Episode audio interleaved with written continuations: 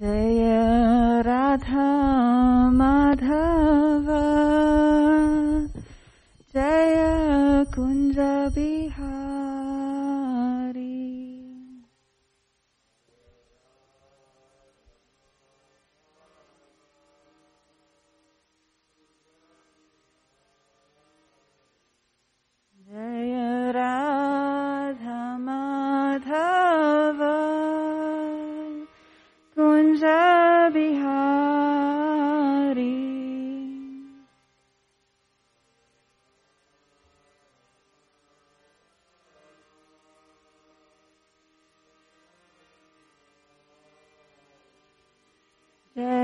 Gopi गोपीजनवल्लभा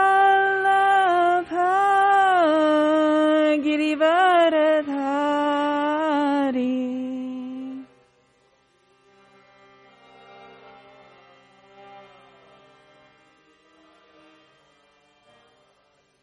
Jai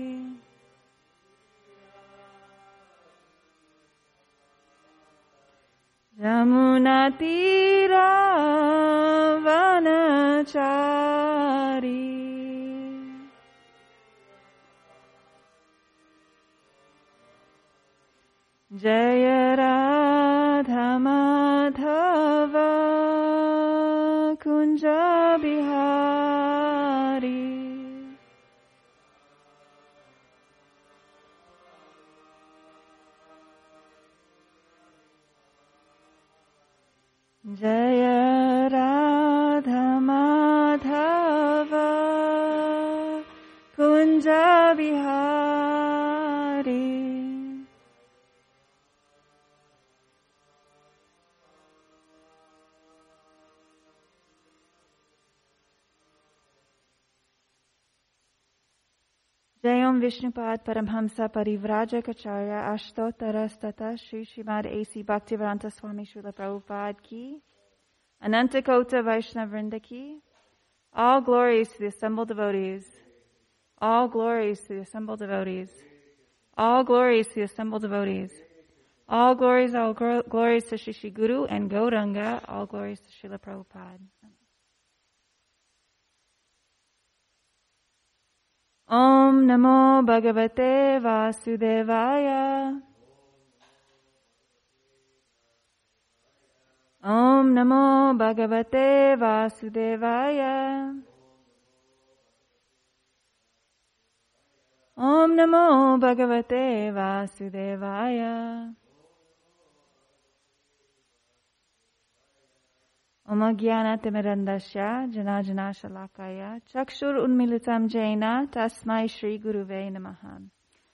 born in the darkest ignorance and my spiritual master opened my eyes with the torch of knowledge. I offer my respectful obeisances unto him. Sri Chaitanya Manovistam Stapitam Jena Bhutale Swayam Rupa Kadamayam Tadatit Swapadantikam. When will Srila Rupa Goswami Prabhupada, who has established within this material world the mission to fulfill the desire of Lord Chaitanya, give me shelter under his lotus feet? Vancha kalpa tarubhyasha kripa sinubayevacha patitanam pavanebhyo vaishnavebhyo namo namaha. I offer my respectful obeisances unto the Vaishnav devotees of the Lord. They are just like desire trees and can fulfill the desires of everyone, and they are full of compassion for the fallen conditioned souls. Shri Krishna Chaitanya Prabhu Nityananda Shri Advaita Gadadhar Shri Vasadi Gaura Bhakta I offer my respectful obeisances unto Sri Chaitanya Mahaprabhu, Lord Nityananda, Sri Advaita, Gadadhar Pandit, Srivas Thakur, and all the devotees of Lord Chaitanya. Hare Krishna, Hare Krishna, Krishna Krishna, Hare Hare, Hare Rama, Hare Rama, Rama Rama, Hare Hare. Today is Tuesday, June 8th, 2021, and we're reading from Srimad Bhagavatam, Canto 1, Creation. Chapter 7, The Son of Drona Punished, text 49. Suta Uvacha Dharmyam Nyayam Sak Karunam Nirvyalikam Samam Mahat Raja Dharma Suto Rajna Pratyananda Vacho Dvija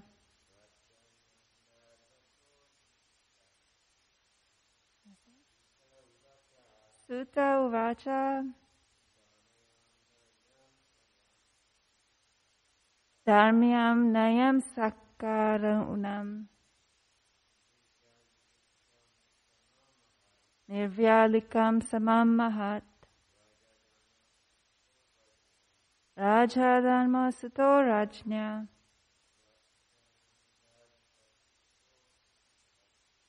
Pratyananda Dvacho Dvija Suta Uvacha. Suta Goswami said, Dharmyam, in accordance with the principles of religion. Nyayam, justice. Sakarunam, full of mercy. Nirvyalikam, without duplicity in dharma. Samam, equity, Mahat, glorious, Raja, the king, Dharma Sutta, son, Rajnya, by the queen, Pratyanandat, supported, Vacha, statements, Dvija, O Brahmanas. Translation and purport by His Divine Grace A.C. Bhaktivedanta Swami Srila Prabhupada. Suta Goswami said, O Brahmanas, King Yudhisthira fully supported the statements of the queen, which were in accordance with the principles of religion, and were justified, glorious, full of mercy and equity, and without duplicity. Purport. Maharaj Yudhisthira, who was the son of Dharmaraj, or Yamaraj, fully supported the words of Queen Draupadi in asking Arjuna to release Ashwatthama. One should not tolerate the humiliation of a member of a great family. Arjuna and his family were indebted to the family of Dronacharya because of Arjuna's learning the military science from him. If ingratitude were shown to such a benevolent family, it would not be at all justified from the moral standpoint. The wife of Dronacharya, who was the half body of the great soul must be treated with compassion, and she should not be put into grief because of her son's death. That is compassion. Such statements by Draupadi are without duplicity because actions should be taken with full knowledge. The feeling of equality was there because Draupadi spoke out of her personal experience. A barren woman cannot understand the grief of a mother. Draupadi was herself a mother, and therefore her calculation of the depth of Kripi's grief was quite to the point. And it was glorious because she wanted to show proper respect to her great family. So we're continuing the story of what um, the son of Drona punished, basically, right? Ashwatthama. And we discussed last week that Draupadi is asking for compassion and mercy towards Ashwatthama despite his terrible crimes and even his attempt to destroy the world. Um, so, just kind of a um, recap. She reminds everyone that um, Dronacharya's son, right? Dronacharya was their teacher, and Ashwatthama is their son. So Ashwatthama is the represent, representative of Dronacharya. It's, it's like Dronacharya lives on in his son. So she reminds them that Dronacharya taught you how to throw arrows and control weapons and that it's not good to cause grief to a glorious family. they should always be respected and worshiped. And then she also points out in the last couple of verses that, you know, I'm a mom and I know the depth of grief that a mother feels in losing her son. Please do not make his mother go through the same level of grief. I mean, that's deep compassion considering that Ashwatthama is the reason for her own grief, but yet she does not wish that level of grief. You know, we say, I wouldn't even wish that on my worst enemy. Well, she's literally, you know, exhibiting that kind of quality. And then she finally concludes that offending and enraging the Brahmin class can only bring grief on us, the royal family. And in this verse, it shows that Yudhishthir, the son of Dharmaraj, the son of you know, um, what's right, righteousness, he's in agreement that this is what she's saying is in accordance with the principles of religion. It's justified, it's glorious, it's full of mercy and equity and without duplicity. So we were talking about the, last week the qualities of Draupadi. She displayed the qualities of compassion and forgiveness. And today she's displaying another quali- great quality, always seeing the good, pulling out what's good in someone else. So instead of seeing Ashwatthama as a murderer, she sees him as the son of their teacher, as the son of the mother, Kripi, she sees him as someone to be respected because he's a Brahmin, someone to be worshipped. So even though he's created, he's committed these heinous crimes and atrocious activities of, of releasing the Brahmastra, she still sees the good in him. And it said that there's four types of people when it comes to like seeing the good, right? One, they just don't focus, they just don't find any fault. There's no fault to be found. They know it might be there, but they just don't find it. So the second type of person can see the good and the bad, but they only focus on the good. The third type sees only the good and magnifies that. They don't really even see, you know, the, the bad may be there, but it's just kind of like out of their focus. And then the fourth type is that they only see good. They don't even consider that there is anything bad, that everything is all good. Um, and that's kind of, you know, these kind of qualities, I think um, Draupadi falls into the last two, where she's only seeing the good. She's not really focusing on the bad parts. She um, is saying, you know, he's she's not focusing at all on the fact that he committed the crime. She's focusing on who he is, who's you know, he's human. He's a person who made a mistake. He is the son of someone we respected and we grew up with and, and raised, you know, the Pandavas. So for us, it's really easy to see that, oh, you know, Ashwatthama is bad and he needs to be brought to justice. She's looking at it from a different angle. Like, what good will it do, right? If Ashwatthama is killed, it's not like the kids are going to be brought back. And the Brahmastra is never, you know, it's not going to reverse time that it's never been released, even though Arjuna was able to counter it. So she's saying that it would just cause more grief. It's just going to expand upon, expound upon the grief that's already there um, after this great war. So there's no need for further grief. But we can see that he acted coward, cowardly, and we can see that there needs to be some consequences of these kinds of actions. And for us, it's really easy to focus on the bad parts of things.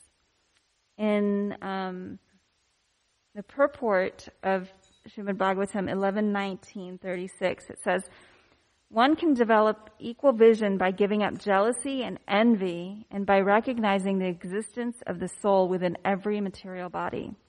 This attitude pleases the Supreme Lord, who then reveals himself, solidifying forever one's equal vision.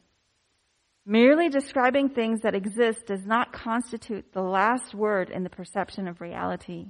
One must also see the true spiritual equality of all living entities in all situations.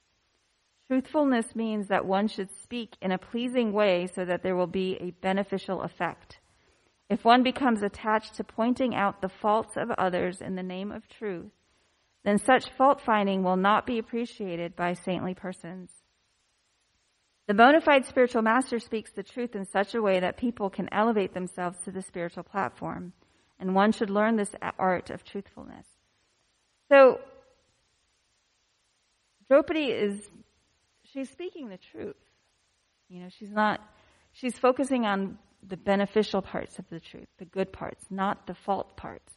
But in this material world, Prabhupada says in the purport, or I don't know if Prabhupada says it, but in the purport of Srimad Bhagavatam 1057.41, says the whole material world is infected by the fault-finding propensity. And that's where we are. We see all the things that Ashwatthama has done wrong and what he needs to be punished for. And Draupadi's seeing all the good qualities and showing, you know, using that as a reason to be merciful towards him.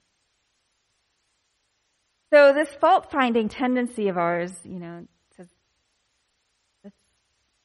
it's one of the defects, right? We just, we tend to see the, the faults in everything. And what we want to do, you know, we talked about the four ways of seeing good. There's four ways of fault finding. There's the person that sees, oh yeah, there's some good in that person, but they'll, they don't really pay attention to the good. They focus, they ignore it and they focus on the bad. There's the type of person that only sees the faults. And they may understand there's some good there, but they just don't acknowledge it. They only magnify the faults. There are the people that see this, like any little fault and they magnify it, right? They make a mountain out of a molehill type of situation. And it could be, these kinds of fault finding things is not just about people, it's about situations, it's about places, it's about things. And then there's the person that only sees bad. Like everything is bad, everyone is evil, there is no good, everything is just horrible. And most of us fall into, you know, we see the good, we see the bad, we tend to figure out which one we're going to focus on.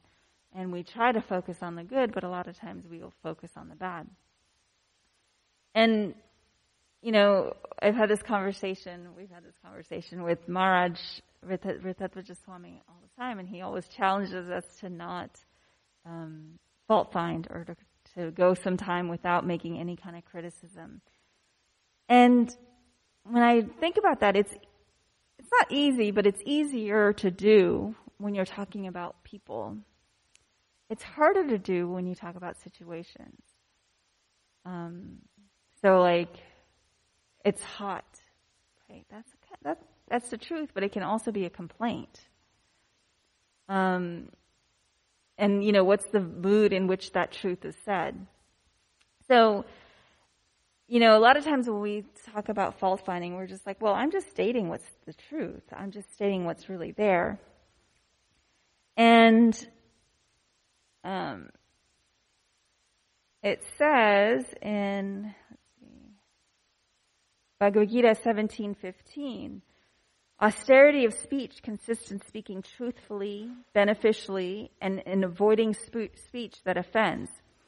So, and it's further reiterated in Srimad Bhagavatam 11:1936, and it says truthfulness means to speak the truth in a pleasing way. So we want to make sure that if we're going to say something, you know, one, is it true? Is it kind? Is it necessary? And is it helpful? And if the answer to any of these are no, then maybe what's being said should not should be left unsaid.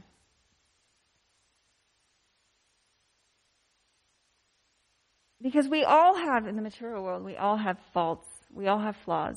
None of us are perfect. And perfection is almost, well, it's an impossible goal. And because it's such an impossible goal, we tend to beat ourselves up about it we tend to have an all or nothing attitude. Like, if I can't do it perfectly, then I might as well not do it at all. So that's just saying, you know, if I can't chant 100% attentively, I shouldn't chant at all. And that's not true.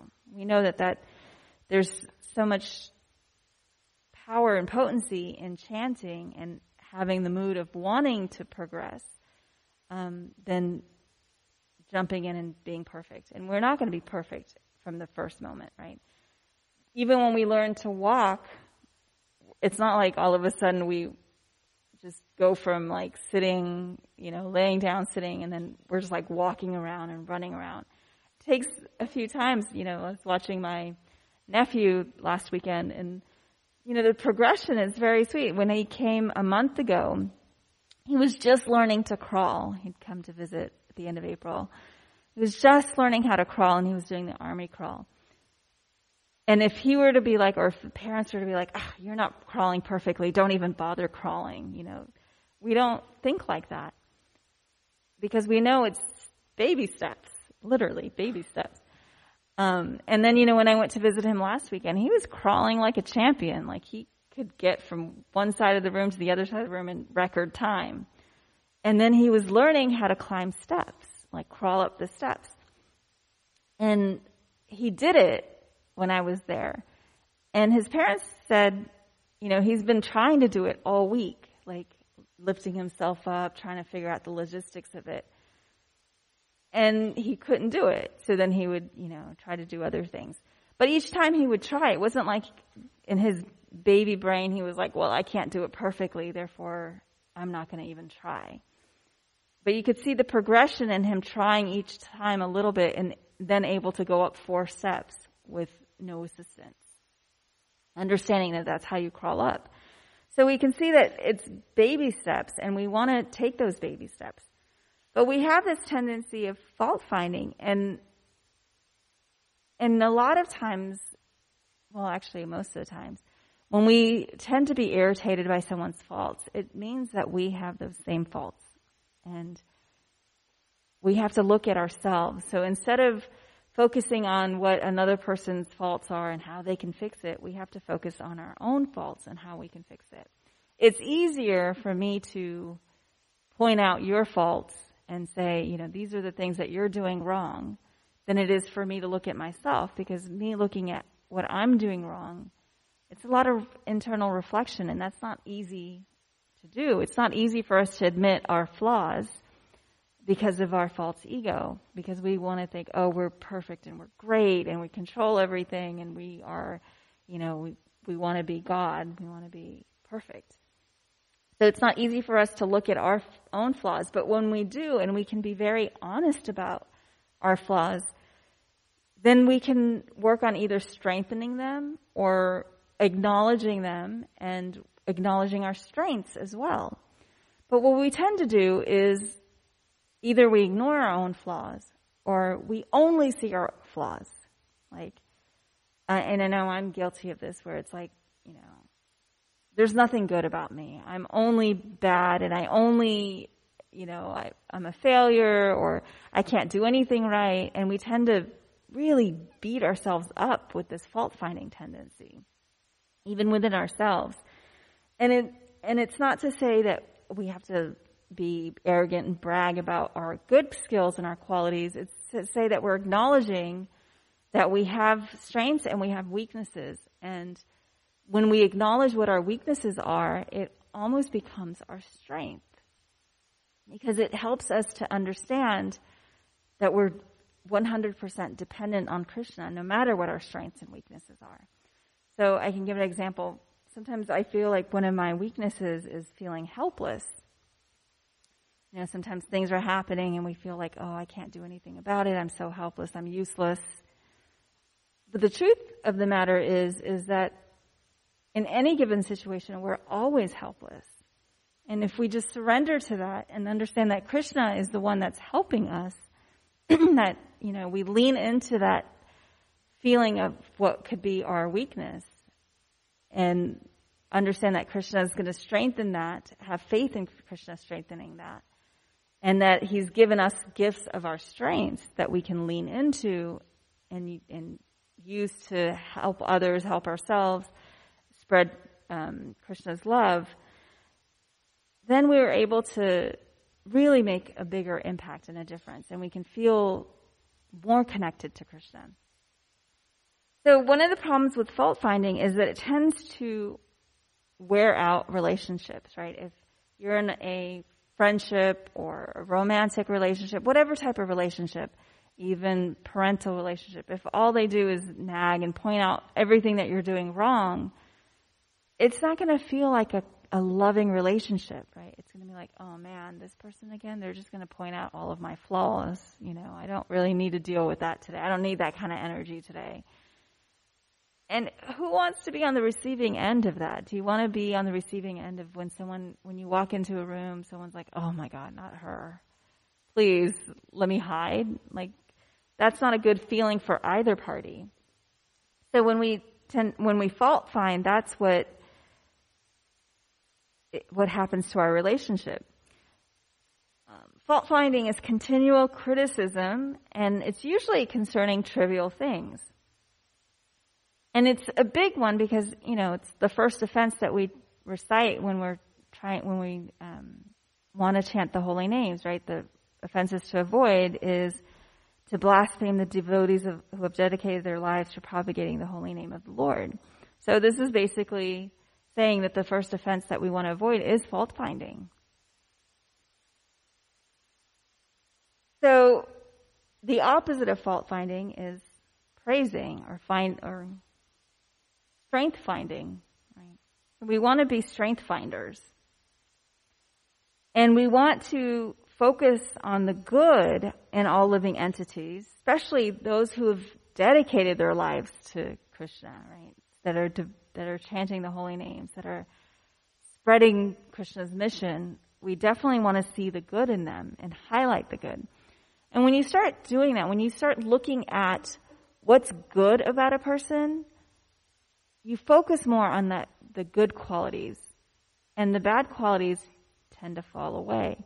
And that's the same thing that we can do for ourselves. When we focus on our own good qualities, it strengthens our relationship with who we truly are, and that helps strengthen our relationship with Krishna.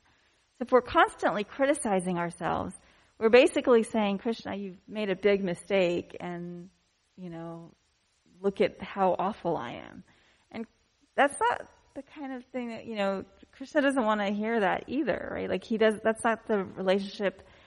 He loves us no matter what. He's dear to everyone, but those who turn to him, right? Those who are looking to connect with him, he's, they're even more dear, extremely dear. And if we're looking to connect with Krishna, we, we have to do that with full love. And if we're sitting here constantly criticizing ourselves, that's not full love. Now we do see in our you know, in our line, some of the songs or, you know, I'm nothing um, without you, Krishna. I'm, I'm, you know, so there's a lot of this tendency of, you know, looking at ourselves as being low, lowly.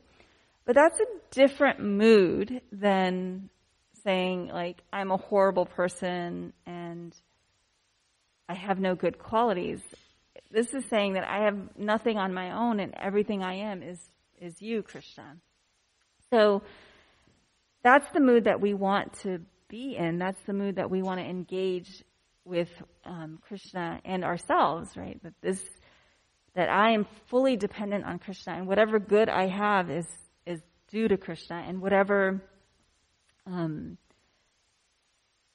faults I have, Krishna will take care of. He'll fill in for us.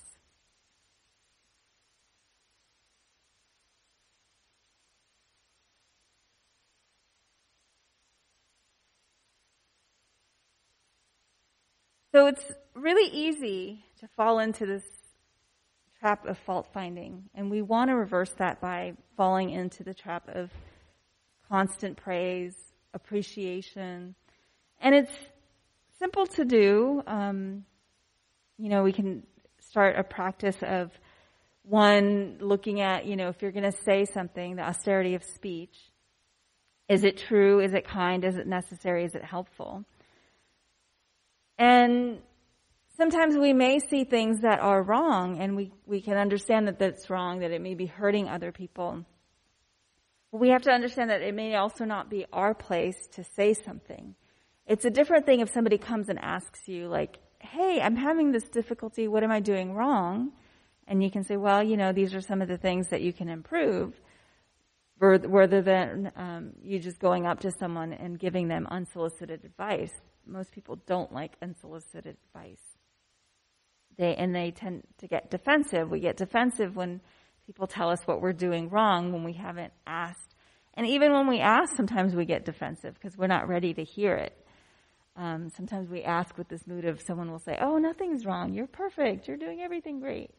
Um, so we want to um, make sure that we are already in a place of honesty with ourselves, and then it's easier to hear what our actual um, deficiencies are and what we can do to strengthen them. The other thing that you can do is another way to get out of the fault finding uh, mindset is appreciation, gratitude. So if you start to find yourself, you know, criticizing a situation, a person, a thing, an event that's happening, immediately stop yourself and start to look at what you're grateful for, what's good about this situation, what you can really uh, gain from this situation. Even challenges, things that seem all bad, can still be good. Right? The um, next chapter we'll learn more about the prayers of Queen Kunti, but basically, in these situations that are pretty horrible, she's just seeing only the good. Right? She's thanking Krishna for all of the calamities because it's she sees the benefits of it. So she only sees the benefits and not the, the harm or the, bad stuff. And that's what we want to do. And having a good gratitude practice really helps with that. So, you know, it could be um, before you sit down and chant your rounds or however you chant your rounds, you can thank, um, have a, you know, thank Krishna, thank your guru, thank Srila Prabhupada and have this feeling of gratitude that you're able to chant, you know, you're able to pick up beads and chant Krishna's name and have this time to be close to Krishna, you know. You're going to sit down and read Srimad Bhagavatam or one of the books, you know, you can have a moment to of gratitude for having these books, for being able to read, for having a condition and time to read. There's so many things that we can find to be grateful for, and they don't have to be big things like we think, oh my God, I don't have anything good. But, you know, just being able to breathe, and we'll find, you know, we found out this last year that's it's a commodity that we've taken for granted until we could, until so many of us couldn't breathe with um, COVID, and you know, so it's like even just breathing and oxygen and having that ability to breathe is something to be grateful for. You know. Um, waking up in the mornings is something to be grateful for. So there's so many little things that we can show appreciation for. And the more we do that, the more it kills our fault finding tendencies and it really will strengthen our relationship with Krishna and ourselves. Even if you start looking at what you're grateful for about your own self, like what you bring to the table, what your contributions are that can also help your relationship with Krishna because it helps you to realize that these are the strengths that Krishna has given you and it helps you feel even more grateful towards Krishna. And gratitude, it's, it's the basis of love. So the, the um, prayers and verses that we see from our, the acharyas in our line that are saying, you know, I'm humble, I'm a lowly person, they really come from a, a place of gratitude they come from the mood of being grateful to Krishna for providing everything, for showing mercy despite being a wretched man or woman, a wretched person. So that's the mood that we want to have. So I'll stop here. There's no one to ask questions. Tarantara Srimad Bhagavatam ki jai.